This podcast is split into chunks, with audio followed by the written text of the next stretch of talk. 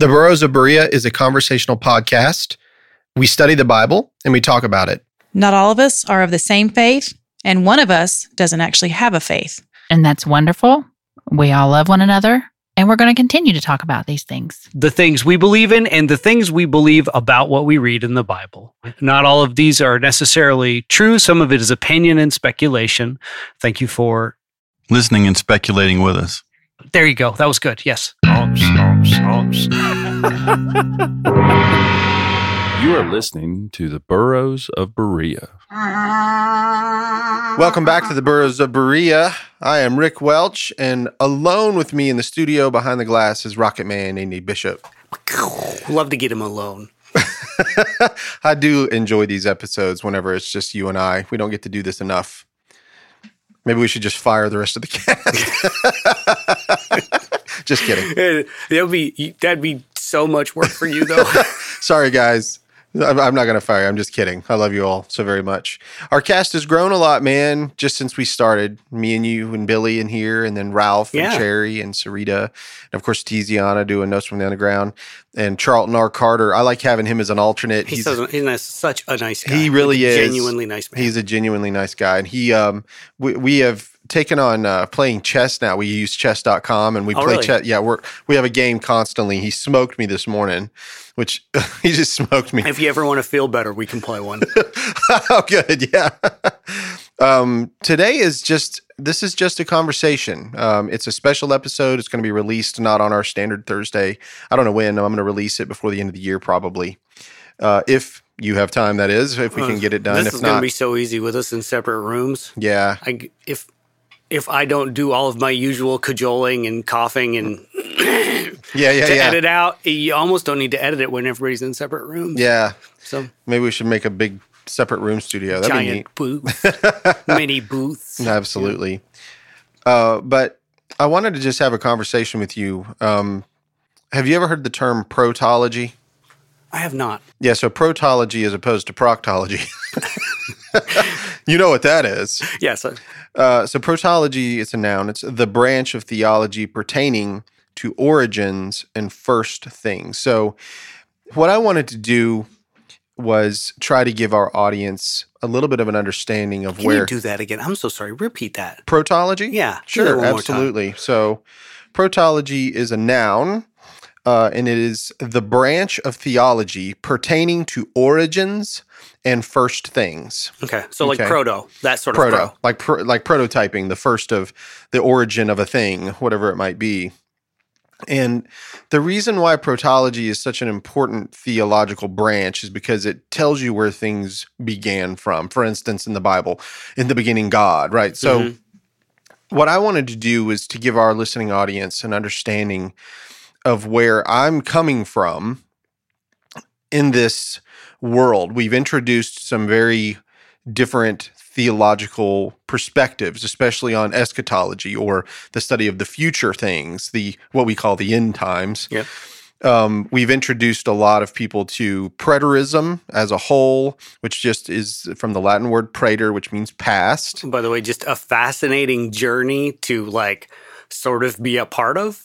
Yeah, know? it because it, was a- seems like it seems like maybe not. Maybe it's just because I've just learned of it, you know, recently, and and I see the world so myopically. But uh, but it seems like it seems like it's also kind of having a moment a little bit, just as a thought, as an idea. Anyway, Mm-hmm. It sorry. really is. Yeah. It, it's new to us. It's not necessarily new to the world. It- to the world of theology, it's probably 40 or 50 years, I would say, where it's really started taking root in Yeah. America. but how rare, right? It- yeah. But how rare at that point. Yeah. Very rare. exceedingly rare. I mean, difficult to talk to some people about today. Yeah. four years ago, I can't imagine. Anyway, I sorry, derail. Yeah. And you've But- met people like Don K. Preston. He was one of those. Yeah, one of those originators back in the day writing these books you know gary demar was a partial preterist he comes out and and writes you know like last days madness and you know is, is challenging sort of the status quo in in eschatology you know and that's not all that he focuses on he focuses on all kinds of things Right, And but so that's does what we talk to him we about. yeah that's right and don preston you know i would say he mainly talks about eschatology and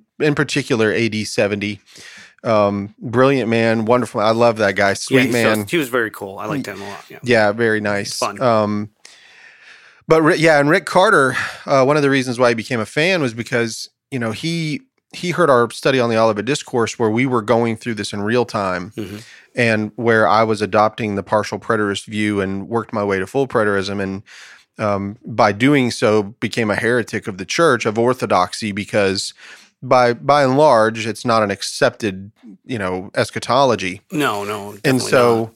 It you know and that is a scary feeling it's a scary feeling when you go down a path like that you start separating yourselves i'm not separating myself from anyone but if anyone sits down and talks to me and says what do you believe and i say oh i believe jesus already came people are like what you know and that Oh, so it that was mind blowing the first time I heard. It wasn't even like I didn't know it was an option. I said that I've said this a couple times at least on this podcast before, but I didn't even know it was an option. Right. Yeah. And uh, when we started introducing like hermeneutics, you know, and by uh, was basically the science of interpreting interpreting the Bible, you know, um, where we we use that one hermeneutical approach of the audience relevance, like what is relevant to the audience. And you said it brilliantly, actually, to Billy. You tried to explain to him how I was setting up the study, which is it's like we're looking in the past and we're watching a dialogue between a church and a person, and we're wa- we're reading that exchange Yeah. from the future, looking back, and we're not opening it up and saying, okay, this is relevant to me right now, which was different because Yeah. we were taught to make the Bible relevant to us. Right? Yeah. I, well, I think that's a part of like keeping people interested in a thing Yes. that's probably a little unavoidable. It is, You know. and you also you get into uh, you know I've talked about groupthink where I want to be accepted by my peers and I want to feel the love and affection of my peers and by having a common belief and common ground that was something that was important to me as a person. Oh, absolutely. You know? I, I get that entirely. Yeah, and so you get around a group, they believe a thing, and you start to inspect it yourself, and you start, hey, wow, yeah, wow, I actually do um, sort of align myself with that. And even though there might be things I don't necessarily align with, it's okay because I still want to be a part of the Yeah, group. It's, it's yeah, we're we're as close as you can reasonably ask because everybody believes a little different. Yeah, and that's a great point, which is the point of this, you know, this episode. We all do believe something a little bit differently. We all do. Yeah, every two humans. I mean, obviously people line up on a lot of stuff, but if you get granular, it doesn't matter who you're talking to. You're gonna you can find something they disagree on, and it's just Yes. it's just like anything else, you know. Little bits add up, and whatever. Yeah, and so that so that's what brings me to the main the core subject of this conversation is I want to get to the base, the foundation of what is actually going on right now. Like we our podcast is exploding, we're getting more popular or unpopular to some. Know, you know that's kind of. I think they both happen at the same time. Yeah, I think it's so. just how it is. Doesn't matter what you're doing. Yeah, our demographics have been slowly shifting and changing. We're starting to work our way down into some of the younger groups now. Interesting. Yeah, we went from you know the 85 year old to 55 year old down to the 45 year old, and we're we're slowly working our way down. That makes sense. I mean, Yeah. especially given the fact that we've been talking about some radical stuff. You know, you're gonna that's Yes. gonna skew a little younger. It's just how change works. Yeah, and and we've gotten very personal in here. We've talked about some serious, serious things like sexual abuse and Oh, rape and ab- suicide. And Absolutely, some yeah, you can't see how big my eyes are, but some stories where you're just like, man, yeah. How in the world did Yeah, you get through that? You know, Yeah. and we've talked to people like Derek Lambert, who's been through the whole, you know, went through the mill, the church mill, Yeah. and came out the other side as a mythicist and no longer a mythicist, actually. Even though his shirt is his uh, show is called Myth Vision, he's actually just uh, I don't know what he is actually. I don't think he even knows. I just thought Myth Vision was a fun name. What is a mythicist? It's a mythicist, and I don't know. I I, I don't know if it's it might be like a self definition thing. Uh, yeah, I know that he says he doesn't claim to be a mythicist anymore, or something like that. I don't know.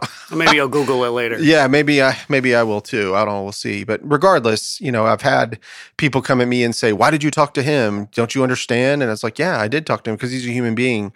I also wanted to understand his road and what he was on because a lot of us are on that similar path Sure. you know, and especially me. Now, I came from atheism, and so I'm sort of going the backward route. Yeah. You know, he Yeah, went yeah. from believing into it, you know. So, but I was I was raised, like I've said before, in a home where they respected the Bible and God, but they didn't read the Bible. Right.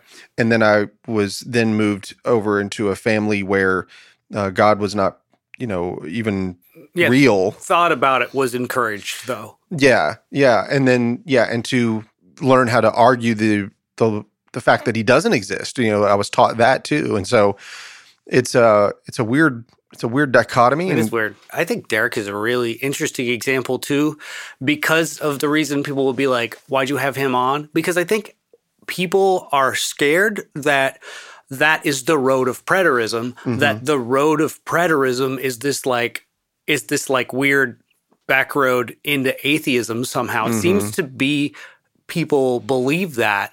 I don't know that there's case for that honestly i don't but but i think that's when people ask about him it's not because of what he believes it's because people worry that that journey is uh is how do i say this sorry just people worry about that journey becoming real for other people and i'm not sure why there's nothing particularly about preterism that i think challenges faith uh but but i think that's what people when you get people like derek i think that's what people are worried about I think it's much like the same way that I would become a part of a group because uh, I had similar beliefs that they did. And so I aligned myself with them. They're afraid that if they're not rooted and grounded in the things perhaps that the Bible says, maybe they have a distorted Right. view of that Of. Bible. yeah sure So they're concerned that, well, if you have a distorted view and then you go with other people that have distorted views, you become a group. And then all of a sudden you've left one fold to another. That's true. Yeah. You know? Yeah, yeah, it's true. Because we are we are just pack animals and we're pretty prone towards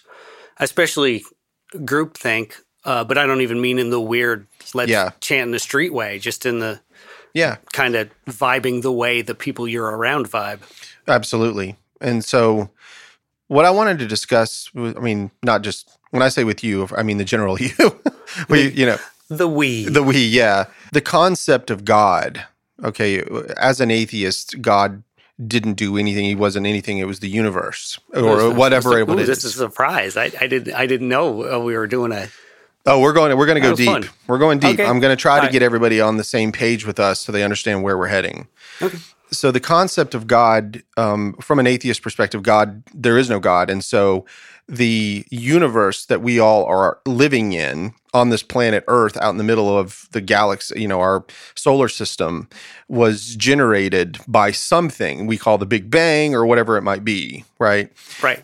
something happened somewhere in some time when we began to measure time somewhere things came into existence now the atheist believes that all of these things came into existence through an organized chaotic event and i say mm-hmm. organized chaotic because we do understand and see chaos in our world Sure. We see it in the universe but we also see organization and things that kind of look like design but we don't agree that it was by a designer Right. Right. And it was it is chaos that just happened to lead to organization, which as incredibly rare as that literally is, given all of time and space, right? That's Then- the idea anyway. Yeah, and then the and the atheists in their mind they say I can accept that chaos created order. I can do that. You know, and a lot of people say, "Oh, you, how could that happen?" That's like the old encyclopedia or the or the monkeys, you know, the with the typewriter. Here's, here's the thing about chaos. It's a fun word. There's a book called Chaos.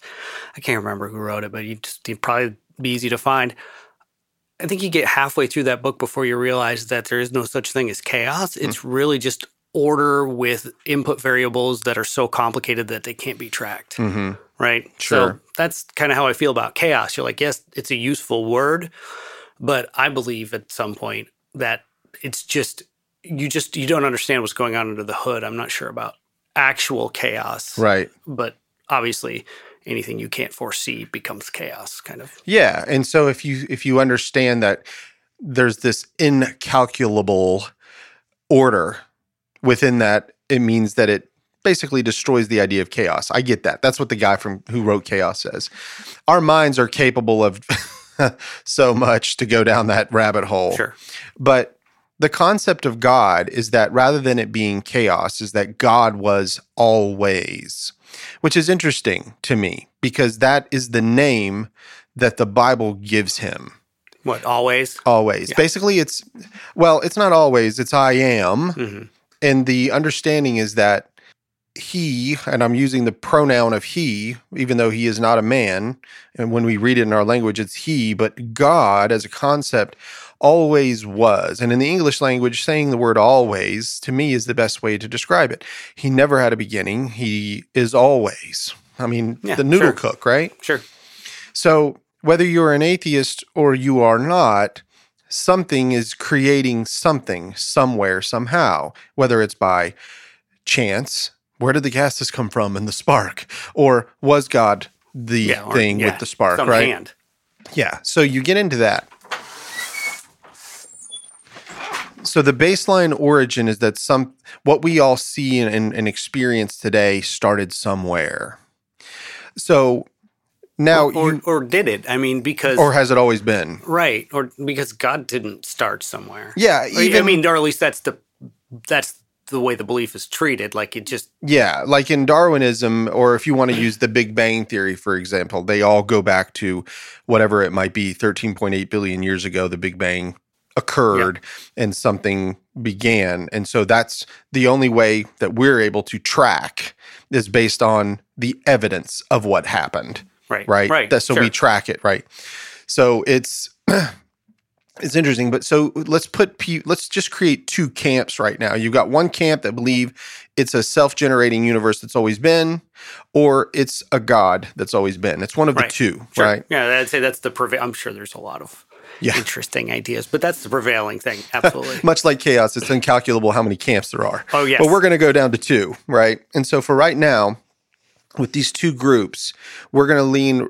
I'm not. I'm not taking away from the atheism side right now. What I am is obviously this podcast is we're reading the Bible and studying it and Sure. talking about it. So what I wanted to un- get our audience to understand is that what is the Bible? Let's start with that one for a second. What is the Bible? So somewhere along the line, when mankind was able to write, someone wrote these books. Now, I understand that within our religion, I'm, I'm air quoting here for everybody, religion. let there be let there be air quotes. yeah. So that God wrote the book. Okay, fine. But there's there's a lot to be said about how a God writes a book, okay? Tribes of the earth as they began began to create these civilizations and actually had the time to think and not just hunt and Right. gather. They had time to think and then they had time to express things in paintings or in drawings or um, it- they weren't just bashing you over the head with a rock or a stick. They actually had a minute. They had a like like Tiziana says that took a minute. Like there comes a time when the tribes have these groups of people that have time to sit down and write a language, whether it's in drawing or it's eventually into an alphabet that they all can learn and understand, and it's based on how they speak. So at some point, there were these tribes. Now, there's a question of who were the earliest tribes that started doing this, right? You can, and I don't know them all, just so everyone understands. I'm very aware that the Hebrew language was not the first language. There was a Sumerian, a Sumerian, or Sumerian, however you say it. There were Ugaritic tribes. There were other tribes that were writing. The Egyptians, for example, were writing. They were using hieroglyphs and all kind hieroglyphics and all kinds of other things. But these tribes began writing, and so somewhere along the line, the Hebrew tribe began to write, and it's commonly believed that it was the character Moses that's found in these first five books of the Hebrew Bible, what they call the Tanakh. Now, the Tanakh is a combination of the law and the prophets and the Psalms. And I think it's, I can't even remember how, I, I think it's Torah, uh, Nevi'im, and Ketuvim or something like that. And it, and they, they shorten it and say Tanakh, but it's the Hebrew Bible, what we would call our Old Testament in the Bible. Yeah. So they it's commonly believed that it's called the Book of Moses or the Torah or the Pentateuch. Penta meaning five. These first initial five books were written by Moses, and within those five books, it tells us who Moses was. Moses was raised by the Egyptians. He learns the language. He learns that he is from the Hebrew tribe. He learns the Hebrew language. He also understands Egyptian language. He's this brilliant man who is called out, and then he begins taking his people who are in slavery out of slavery. So that's the guy that supposedly wrote these books, okay? There's no guarantee that he's the one that wrote it. A lot of people think Genesis was written by five different people. I don't know. Sure, sure. I mean, how long would that have been oral before it was written anyway? Exactly. A real long time. Exactly. So so now we let's let's just keep this in mind. We're going with the concept of God and we're going with how men, you know, came out of the the caveman era, you know, when they were beating each other with sticks and they start writing languages. We do know that historically to be true that these people didn't write until long after these stories began because Genesis is going back. Genesis meaning beginning Right. is pointing back. So if Moses is the one who actually wrote it, then Moses is pointing back to how all of this started. So language comes in way late, much later after these critical characters that come in like Adam and Eve and Noah, you know, and Abraham and all of these important characters, hmm they're long gone. Oh yeah, they're long gone and dead. So these are oral traditions that are now being written down.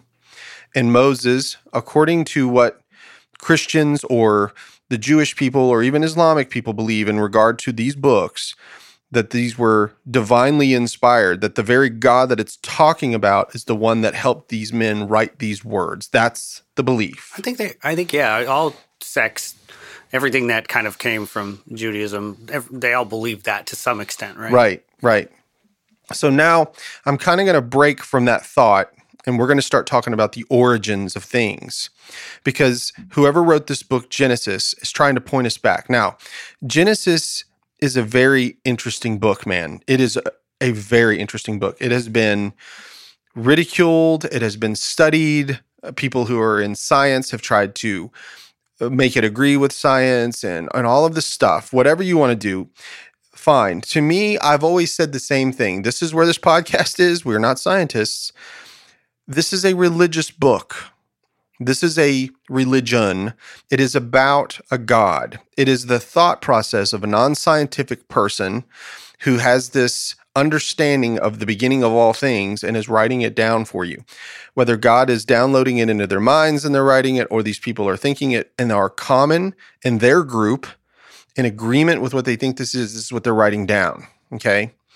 So, in order for us to begin to believe in the God of the Hebrews, then we have to begin to believe that this book is legitimate.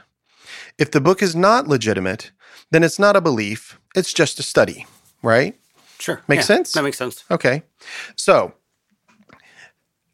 I don't know of anybody that read Genesis and suddenly became a believer. Like uh, I know people No, that I think it, that's a little more complicated than that. Exactly. There was a salvation experience that they had, whether it's through Jesus or they were raised in a family of Jews who believed in God. And so, through the group, of course, they begin to know and believe and understand and believe in Yahweh. Yeah, to take something more. I mean, people don't read The Lord of the Rings and then randomly, occasionally believe it. Mm-hmm. You know, it's it's not the same. Right. And it's much like when you we talk about the Greeks, you know, with mythology, we must understand that there was a time in history where they believed the stories that Zeus was on Mount Olympus and that, you know, there are people that Oh, yeah. believe in these things. You know, the Romans believed in many gods like Mercury and Apollo and you know what I mean? So many gods. Yeah. So many gods, right. So every group of people, you know, they have this concept of something other than just a scientific approach. It's a concept of a god that created things. Now, you have some early tribes that, man, there was some weird gods, you know, like some very weird, you know, this god was the god of the sea. And so anytime, yeah. you know, this was the god of the sky or the like sun. That's, that's common in like early early religion, right? I think Mhm. uh, I think that's more common than the the one god thing, which I've said before. I think probably came about because of the expansion of Judaism. I think most other world religions at that point probably had multiple deities. Uh, Yeah, I- and definitely when you look at the Hindu religion, especially, and um, and I don't. Let's keep this under Okay, uh, understanding here. I don't know Hindu, Hinduism to its fullest extent. Yeah, I don't know. I've never read the Bhagavad Gita. I didn't even know really what it was until Tiziana told me what it was, and that's that's my ignorance, right? I know, I know hippies with a couple statues of neat looking Hindu gods. yeah, yeah, That's that's how deep my knowledge is. right, exactly. You know, I know that um, there's several religions in the world. We're mainly focusing on the Hebrew religion. This is based on the nation of Israel. That's the Bible is based on Israel. It is the most unique story.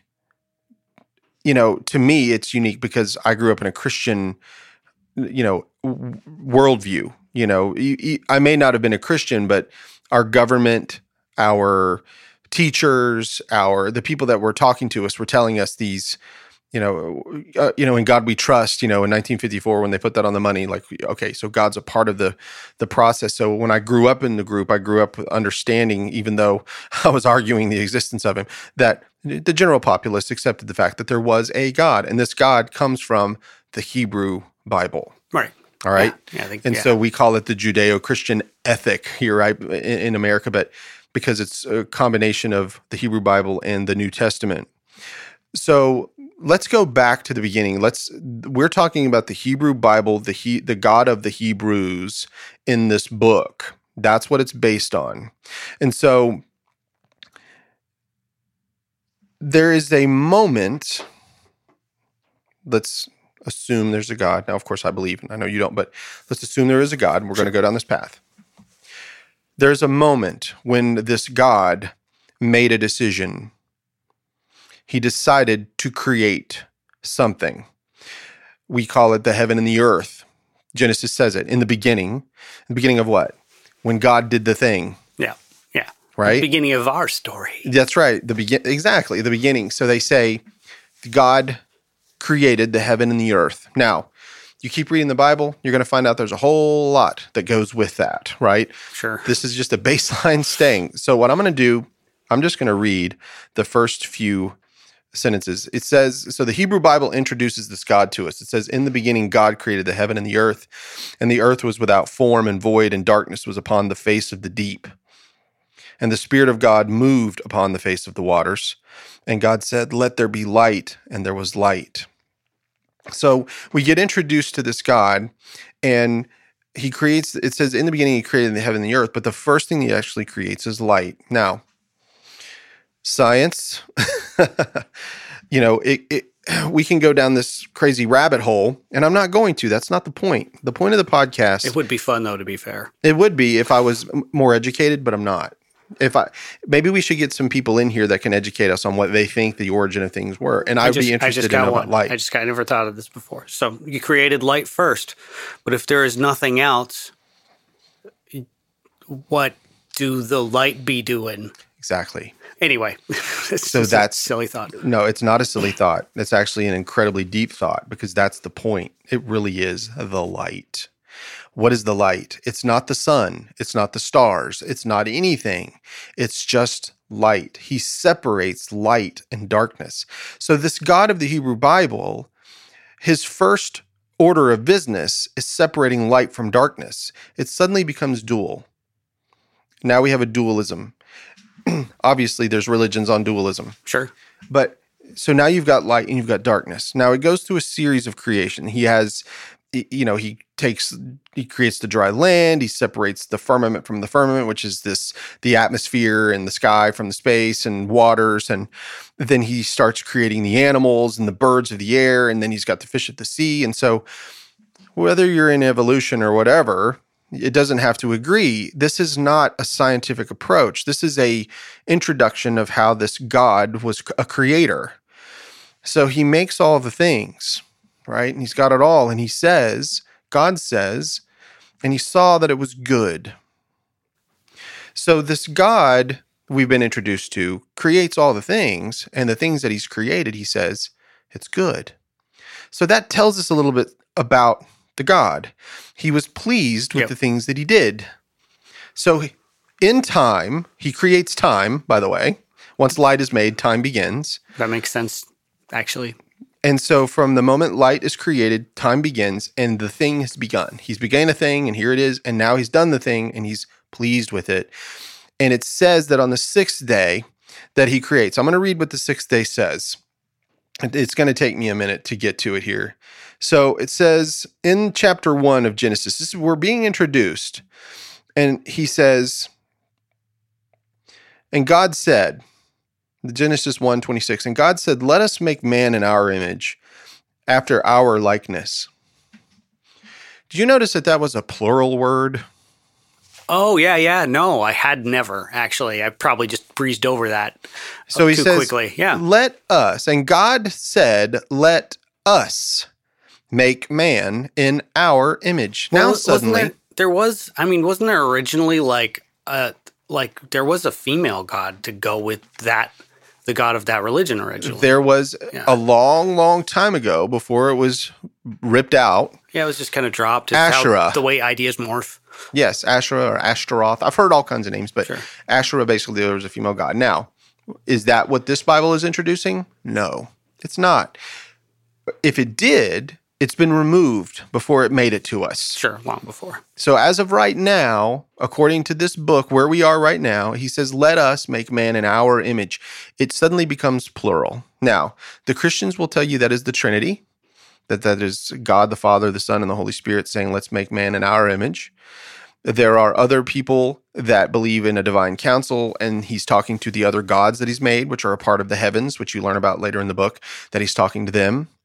Uh, we do know that the man, that they're going to be introduced to this being suddenly in the garden, the serpent being that begins to talk about other things. And we're going to get to that in a second. But we do know that there's another being because that being shows up out of nowhere. But as of right now, we don't know that. We know that he has made a bunch of animals. He's made the sun and the moon, and he's he's called the day and the night and all of these things. Like he's got all of his stuff created, but he makes man in our image. So there is a plural to this. We have to keep that in mind. Now, so he says he created him. Uh, in the image of God created he him, male and female created he them, and God blessed them. If he says male and female and he was made in our image, there's the female. But the female hadn't been made yet. And you're going to find that out later. But in the beginning, as we're Yeah. reading this, he's created male and female. So we are going to be going back to this sixth day. But let's, he, here's what he tells this male and female couple. Oh, Says- that's right. That's another piece of lore I'd long forgotten. Anyway, So and he and, and he blessed them. Okay, he blessed them. So God saw the things that he made and was good. While he was making man and woman, he he he makes them on the sixth day and he blessed them. So God blessed them. And God blessed them, and God said unto them, Be fruitful and multiply. So have sex, have Mhm. children, replenish the earth, replenish the yeah, earth, Interesting. And subdue it, and have dominion over the fish of the sea, and over the fowl of the air, and over every living thing that moveth upon the earth. And God said, Behold, I have given you every herb bearing seed, which is upon the face of all the earth, and every tree in the which is the fruit of a tree yielding seed. To you it shall be for meat. So when he creates man, he makes them a vegetarian. Yeah, yeah, that's true. Yeah, So he says, Eat vegetables. That's what's going to be meat for you. there's lots of lots of veggies. Go Lots- get them. We got we made them for you. They have seeds. They can keep going. So he says, "To you it shall be for meat, and to every beast of the earth, and to every fowl of the air, and to everything that creepeth upon the earth, wherein there is life, I have given every green herb for meat." And it was so. In other words, even the animals were vegetarians. Oh, wow. Okay, that's completely new. So in this beginning, he's on the sixth day of his creation. He's made man and woman, and he says, I've given you everything that's green, eat it. And of all the things that you see floating around here, all of these birds and fish, fish are obviously eating green plants that are in the ocean or the seas or whatever. The animals are eating vegetation, they're not eating each other. They're all vegetarians. I don't know if that's the proper word. Would it be vegan? I Uh, don't know. They're not eating eggs. I don't know. Probably. so maybe yeah. it's they're true Prob- they Might be, vegans. they might be vegans. yeah, so they're true vegans, right? So That's interesting. That's new. yeah, so he says, uh, and it was so. So that means when it says, and it was so, the writer of this book says, so this is what God did, and that's exactly what happened. And God saw everything that he had made, and behold, it was very good. It says, behold, it was very good. Well, he got he was excited the first time, and the second time he was like, "Hey, the, the work keeps getting better." It just gets better because he had blessed those two, right? And the evening and the morning were the sixth day. So again, we're doing a study in protology, the origins of things. The writer of Genesis has now laid out how all of these things have come to be and how man was more important than any of the other things that he created because he said, have dominion over all the things. So man was an important thing to this creator. That's what the story is beginning with. So that's what we know. so Go ahead. I was just gonna say, how long is there any idea how long between, uh, in like Earth terms, uh, the creation of the universe and the creation of man is? Was it right away, or did he like? so when we talk about days, and you're going to have people that are even argue this point. Oh, this sure, is a pro- mean- protological Right. problem here. Is that how long was the day? Well, it says that God he tells Adam to like uh, name all of the things that he'd made. I don't know how long that takes. it probably takes a minute. It takes a minute. But there are some people that say that these days weren't literal days, even though it says in the evening and the morning was the first day. Now, was that the full revolution of the sun, the way that he had said it then, or was it just based on his timing? Nobody knows. But the baseline is that it was six literal days. That's what some people will say because it's evening and morning. So he did the he had the whole project planned right from the start. That's the way that it, people seem to think. I don't know. I don't know. I mean, I do I think it's literal days? I, I just don't think so. right. I, I don't. But I, hey, man, who am I? I'm not a scientist. So then let's let's see what this author says again. He says in chapter two, he says, "Thus the heavens and the earth were finished, and all the host of them. And on the seventh day, God ended His work which He had made, and He rested on the seventh day from all His work which He had made." I've heard people say, "Well, was God tired?" Maybe just another philosophical question or a theological question. He rested. That means he ceased creating. So it says, And God blessed the seventh day and sanctified it because that in it he had rested from all his work which God created and made. So now we understand that the rest that he he is resting from it, and not only has he rested, now he's blessed the seventh day. which is why we're not supposed to work on Tuesday. I mean, yeah.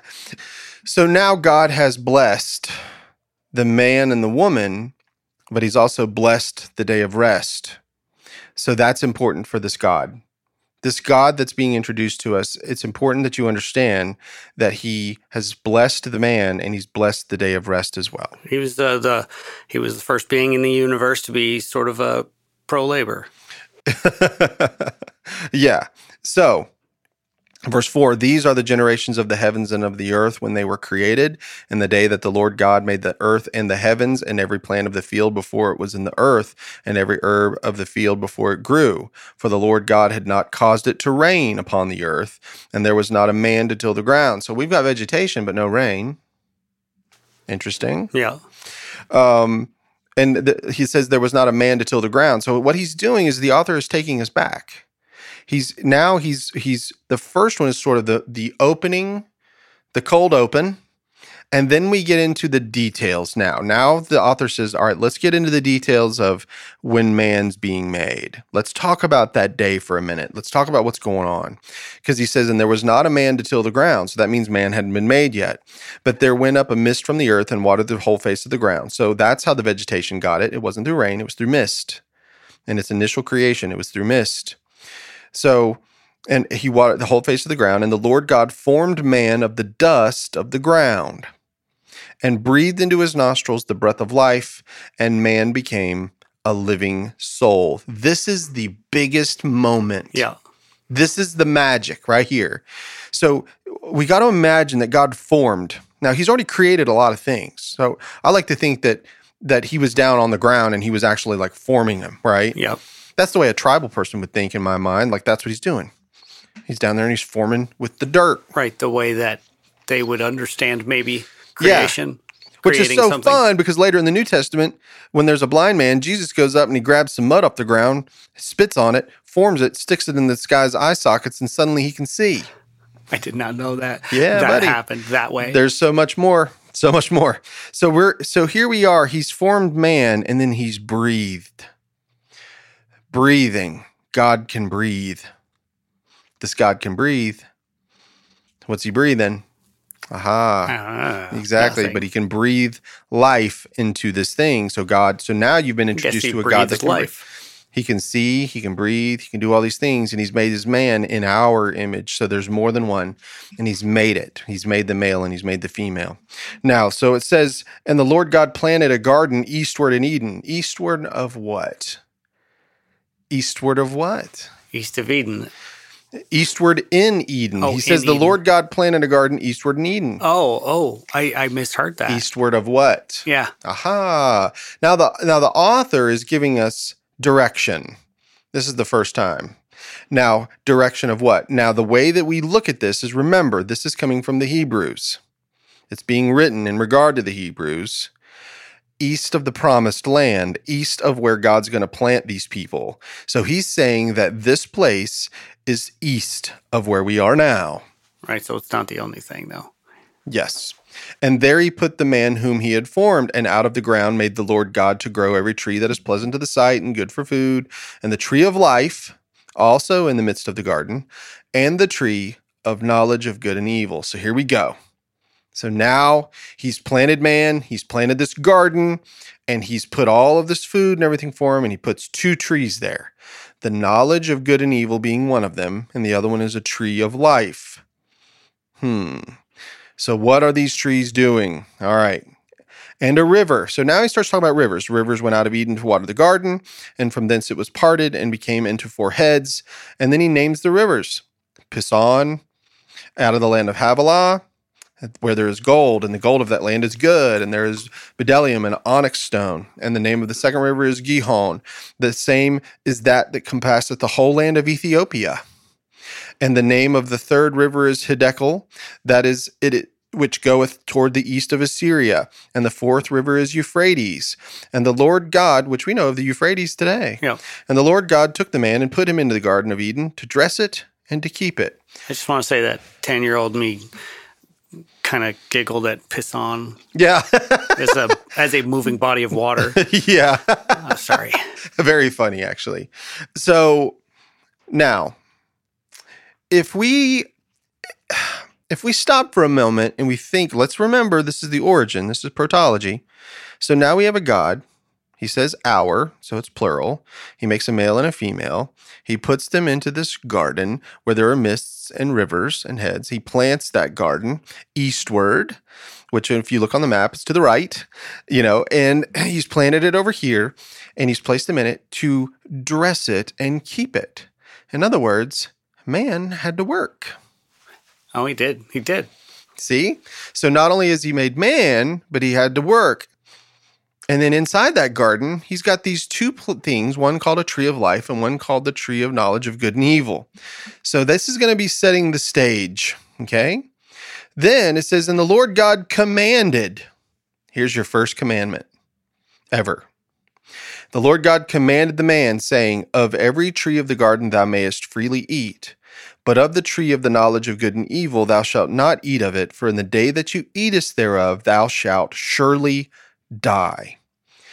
So God commands the man and says, You can have everything you want except this. And if you eat this on the day, he says, on the day that you eat of it, you will surely die. And he, Very well. I just I just think it's interesting because like the the whole well he meant spiritual death thing is so much more complicated than being like I don't know maybe he was treating like a parent treats a child and you kind of you fib a little bit to make sure they're not hurting themselves or doing things you don't want them to do. hmm You know, So yeah, so now we go back to the author of this thing. He maybe he's thinking like that. Maybe he's trying to tell you this is how God set it up, and this is what He told him. So, and then there are so many schools of thought on this. Just so you know, oh yeah, I'm sure. so many schools. All right, verse eighteen. And the Lord God said, "It is not good that the man should be alone." So guess what? He commanded the man. He didn't command the woman. Oh, oh yeah. Well, she was already created, right? Nope. No. See, the author has taken us back. So when Oh, I said he okay, created okay, male okay, and female, I was actually All right. incorrect because according to this, we went back on the day that he's made them. He commanded the man. He didn't command the woman. He said it to the man. So here we are, and the Lord God said, "It is not good that the man should be alone." First time you've ever heard that God said something wasn't good. That's true. Yeah. Everything so far has been good and very good. We will find out that very good was on the sixth day when he created male and female. That's when it was very good. Before it was good, but then it was not good because man was alone. That's something that actually Tiziana liked. She thought that it was more romantic that way. I would agree. I will make him an helpmeet for him. I don't know if people like that so much. Uh, but the idea of helpmeet is what? Well, he was to dre- to dress and keep all of the things that God had given him. He gave woman to man to be somebody that was a companion with him in all of these things that he's doing. So he's not alone. And out of the ground, the Lord God formed every beast of the field, right? So we've already been there. Uh, and brought them. So he says, and out of the ground the Lord God formed every beast of the field and every fowl of the air, and brought them unto Adam to see what he would call them. And whatsoever Adam called every living creature, that was the name thereof. So the author's saying all of these creatures were named long before we got here, and Adam's the one that named them, Right. right? So it's making sense. This is an origin story. It's like Iron Man. No, not really. so It's it is an origin story though. it's an origin story. And Adam gave names to all cattle and to all to the fowl of the air and to every beast of the field. But for Adam there was not found an helpmeet for him. And the Lord God caused a deep sleep. Hey, surgeons, you still doing that? yeah. We God- rediscovered it. Yep, caused a deep sleep to fall upon Adam, and he slept, and he took one of his ribs and closed up the flesh instead thereof. And the rib which the Lord God had taken from man made he a woman and brought her unto the man. And Adam said, This is now bone of my bone and flesh of my flesh. She shall be called woman because she was taken out of man. Therefore shall a man leave his father and his mother and shall cleave unto his wife, and they shall be one flesh. And they both and they were both naked, the man and his wife, and were not ashamed. So here in the origin story, we see how the woman was created. So Right. which came first, kids, the chicken or the egg? The the rib. the God made the man first, saw that it was not good. Then so he made the man go I to sleep. the phrasing there. I know. God's made the man first. Saw that that was not good. he makes the help meet. It wasn't good for the man. Now, God is forming a relationship. He's forming a relationship by knowing and understanding the thing that he created. So, what this Bible is trying to do is show that a creator made a created thing and is trying to relate to it. He's relating to it. He's saying, here's food for you to eat. Here's things for you to do. Here are all of the animals for you to name and to have dominion over. This is good. That's how he's relating. Yeah. And then he says, okay, all right, I don't like the fact that you're alone. You need a companion, you need a helper. So I'm going to fix that. And he does it. And according to Genesis chapter one, it says that on the sixth day, when he closed out his creation, it was very good. He was pleased with where he was at that moment. Okay. And then he rests and he blesses the rest day. So now man has an understanding of our seven days. That's what we understand, and that God was trying to relate to his created thing. So, if you are an atheist and you don't believe God exists, then man came from something, and relationships are learned through the herd or through whatever it is. That's how we develop our laws or whatever we do. We say, Yeah. I can't hurt you because we all say we can't do that to one another or whatever it might be. But we've all figured it out along the line. So, either way, either it's going to be a learned behavior through a relationship with the creator or it's a learned behavior through the herd and what is A acceptable and not relationship acceptable. with each other. Exactly. Exactly. So at the baseline of all of these things is relationship. Yeah. There you go. relationship. That's what creates order is relationship. That's how I see it. Now, when you get into Genesis 3, the author wants us to be introduced to somebody new. It's an interesting thought that can be summed up in two words: Yeah. Relationship creates order. That's uh, well, that's not two words. I'm bad at that. Maybe we should find a Greek word that says all of it. Yeah, there might be. There right? might be, right? Now let's go to Genesis 3, uh, verse 1. Now the serpent was more subtle than any beast of the field, which the Lord God had made. And he said unto the woman, Yea, hath God said, Ye shall not eat of every tree of the garden? So this new character who's subtle than all the other beasts. It says he's more subtle than any beast of the field. So does that mean that the beasts could have some subtle could be subtle but they weren't as subtle as this one. That's how I take it. yeah kind of right? But it's he's aligning this serpent with beasts. All right so to me it sounds like animals and a snake is what it sounds like to me. We Yeah. learn much later it's not but so this author is trying to give us some understanding of this new character who enters into the game. And he says his first question that he asks the woman remember God commanded the man, he did not command the woman. so the serpent who is subtle goes to him. Well, actually, the word, let, us do a search on this word. It's S U B T I L. Huh. Okay. Let me let me uh let me just go look that word up and make sure that it's not S U B T L E like subtle. It's subtil S U B T I L meaning is oh it is subtle. It's just a pronunciation. Uh let's look at here. It means sly, artful, and cunning.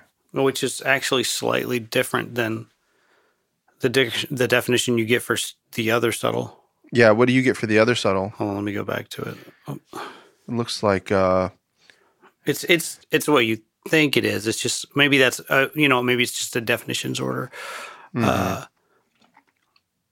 oh, there's that's interesting. Okay, sorry, I'm derailed. Uh, subtle Wiktionary. Uh, so take that for what it's worth. yeah. Uh, only used optionally to refer to things whose natural gender is masculine.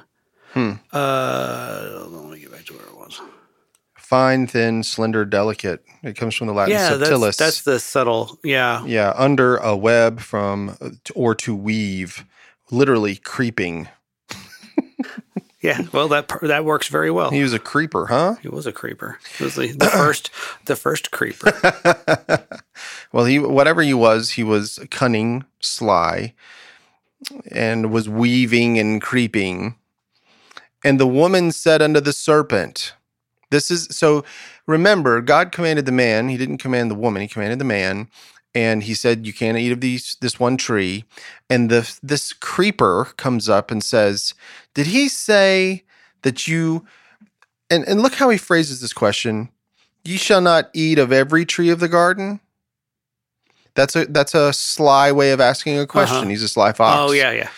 And the woman said unto the serpent, We may eat of the fruit of the trees of the garden, but of the fruit of the tree which is in the midst of the garden, God hath said, Ye shall not eat of it, neither shall ye touch it, lest ye die. Now, the woman had the answer. She had the answer, Yep. but she added something to it. God said not to eat it. He never said anything about touching it. Aha. Yeah, yeah. So Adam has told Eve, don't go anywhere near that one.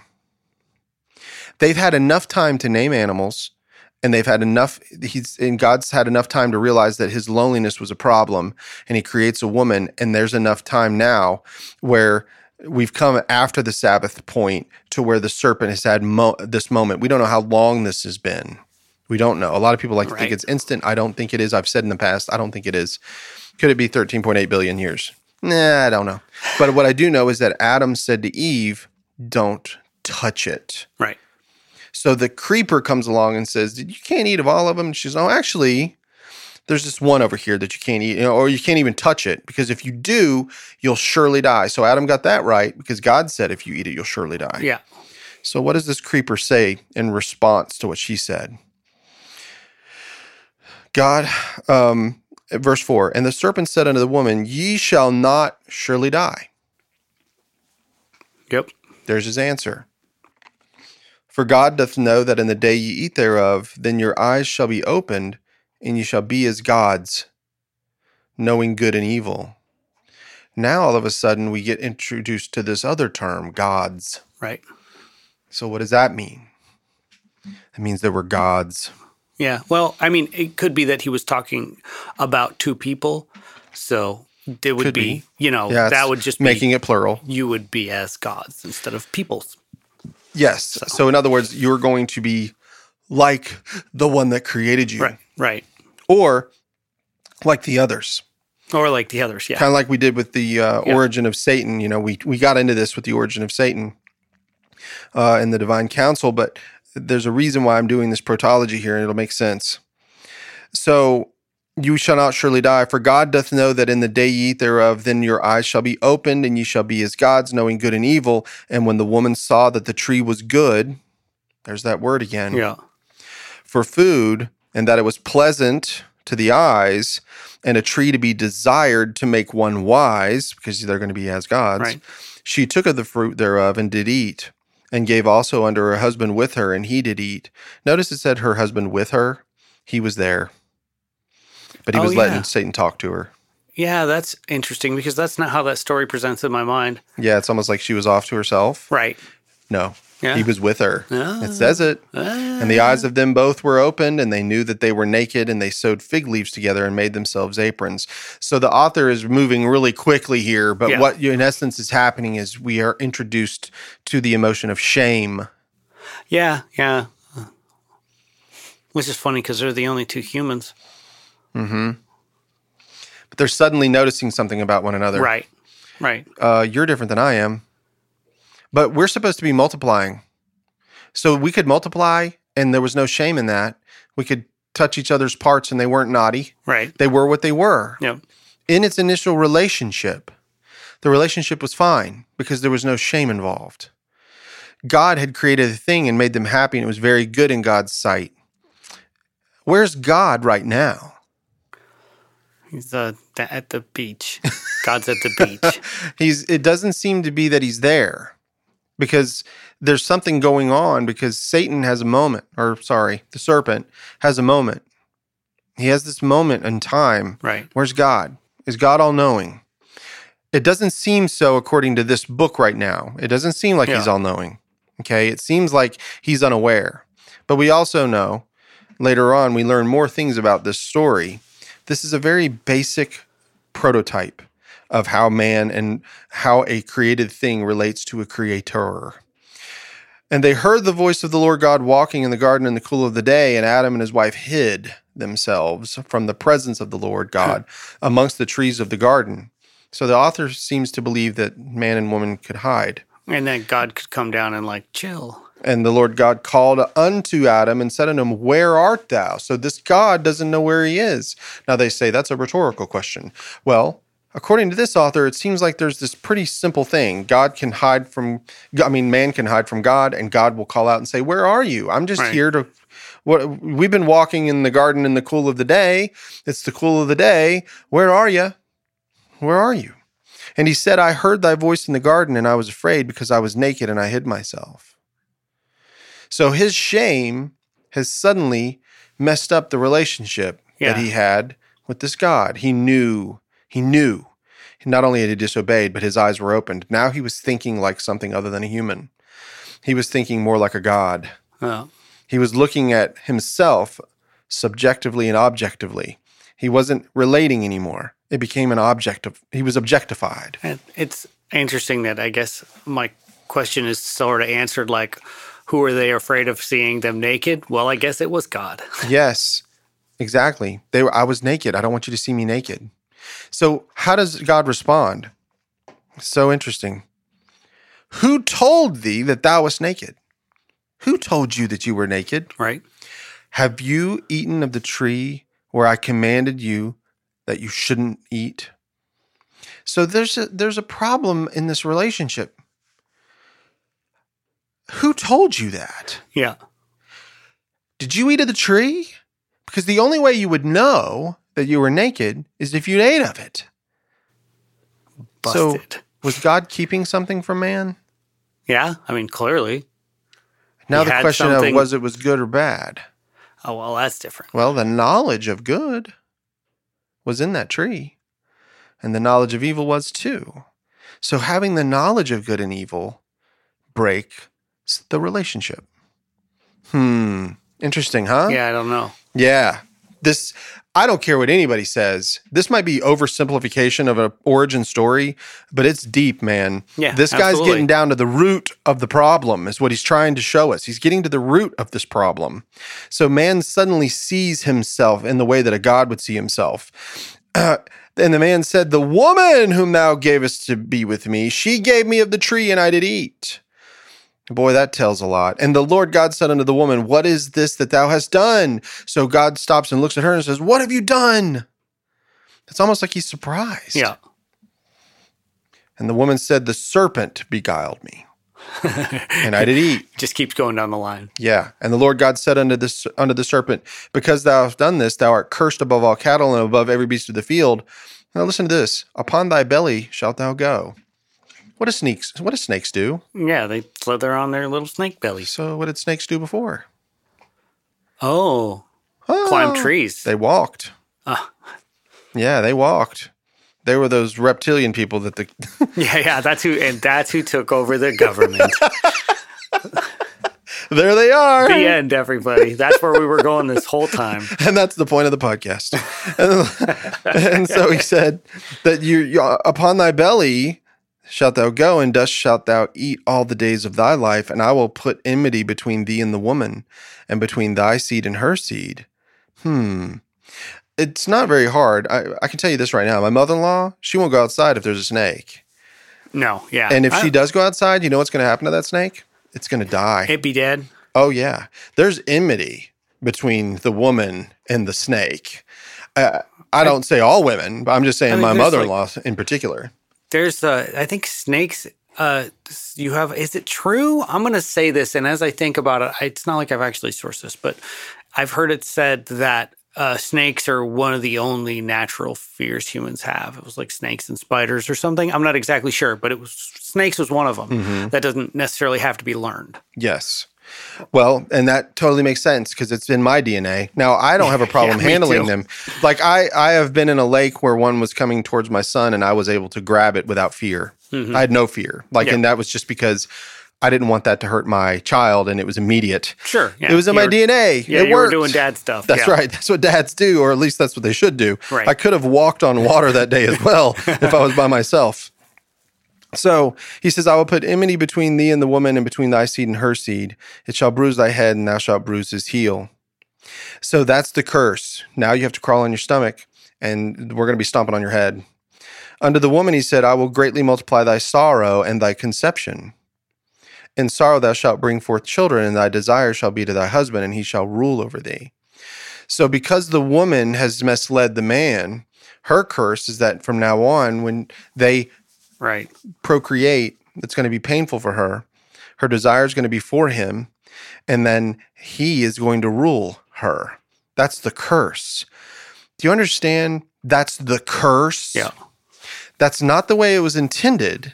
Right. It's That's the the, curse. punishment. And the reason why is because they know both good and evil. You see, all this works together. The the author of the story wants you to understand, if we take it down the base of relationships with people, is that when they knew shame and they understood it, man who was designed to have dominion continues his dominion because by his design, that's what he does.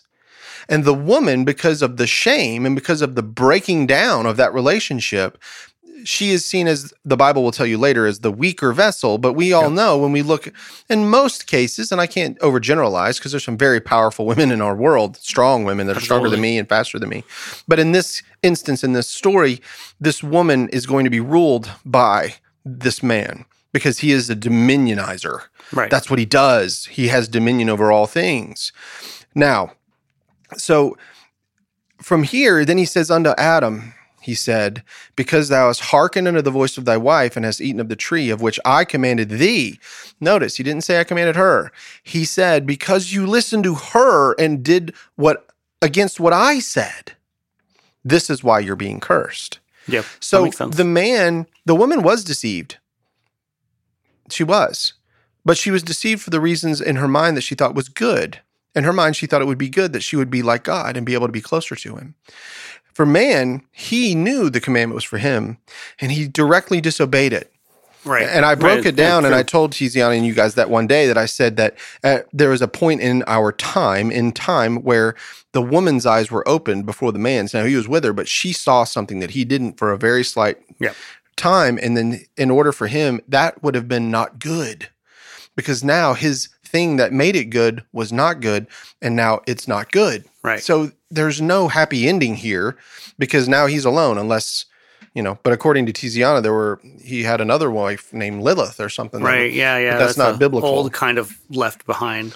yep so it's not biblical it's not when i say it's not biblical i'm just saying it's not in the bible Right. so Right. all of our discussions that we have in here are based on this book and this writer that wrote these things so i'm going to finish up this part of this episode i'm going to close it out with this thought right here and then we'll go in, we'll get into the next one and this is where we'll really get into relationship of a created thing to a creator because thou hast hearkened unto the voice of thy wife and hast eaten of the tree of which I commanded thee, saying, Thou shalt not eat of it, cursed is the ground.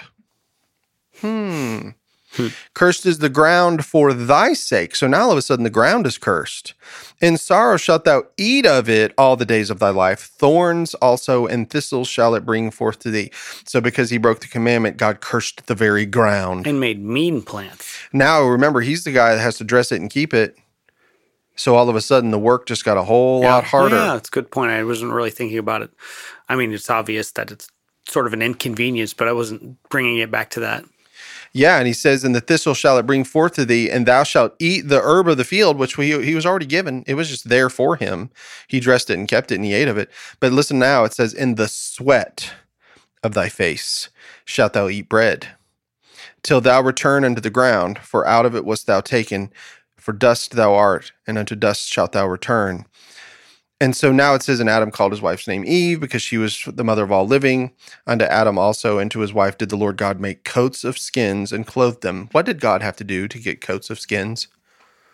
Well, I suppose he had to uh, murder something He and or just magic slaughter come out of the air. He had to slaughter the well. Either he it says he made coats of skins. Now, if he was the original creation, he could have just went here is a leather jacket, but that's not what he did. It's implied by this author that animals were slaughtered. Zippers would have blown their mind. so he didn't do that. No. And he clothed them, and the Lord God said, Behold, uh, now I want you to pay very close attention to this, Andy. I want you to remember what Satan said to the woman, and now I want you to hear what God has to say. And the Lord God said, Behold, the man is become as one of us to know good and evil. yeah, yeah. Satan didn't lie about that, did he? No, I, I'm not sure Satan lied. No. I think he misled, but I think he did it without actually fibbing. And now, lest he put forth his hand and take also of the tree of life and eat and live forever.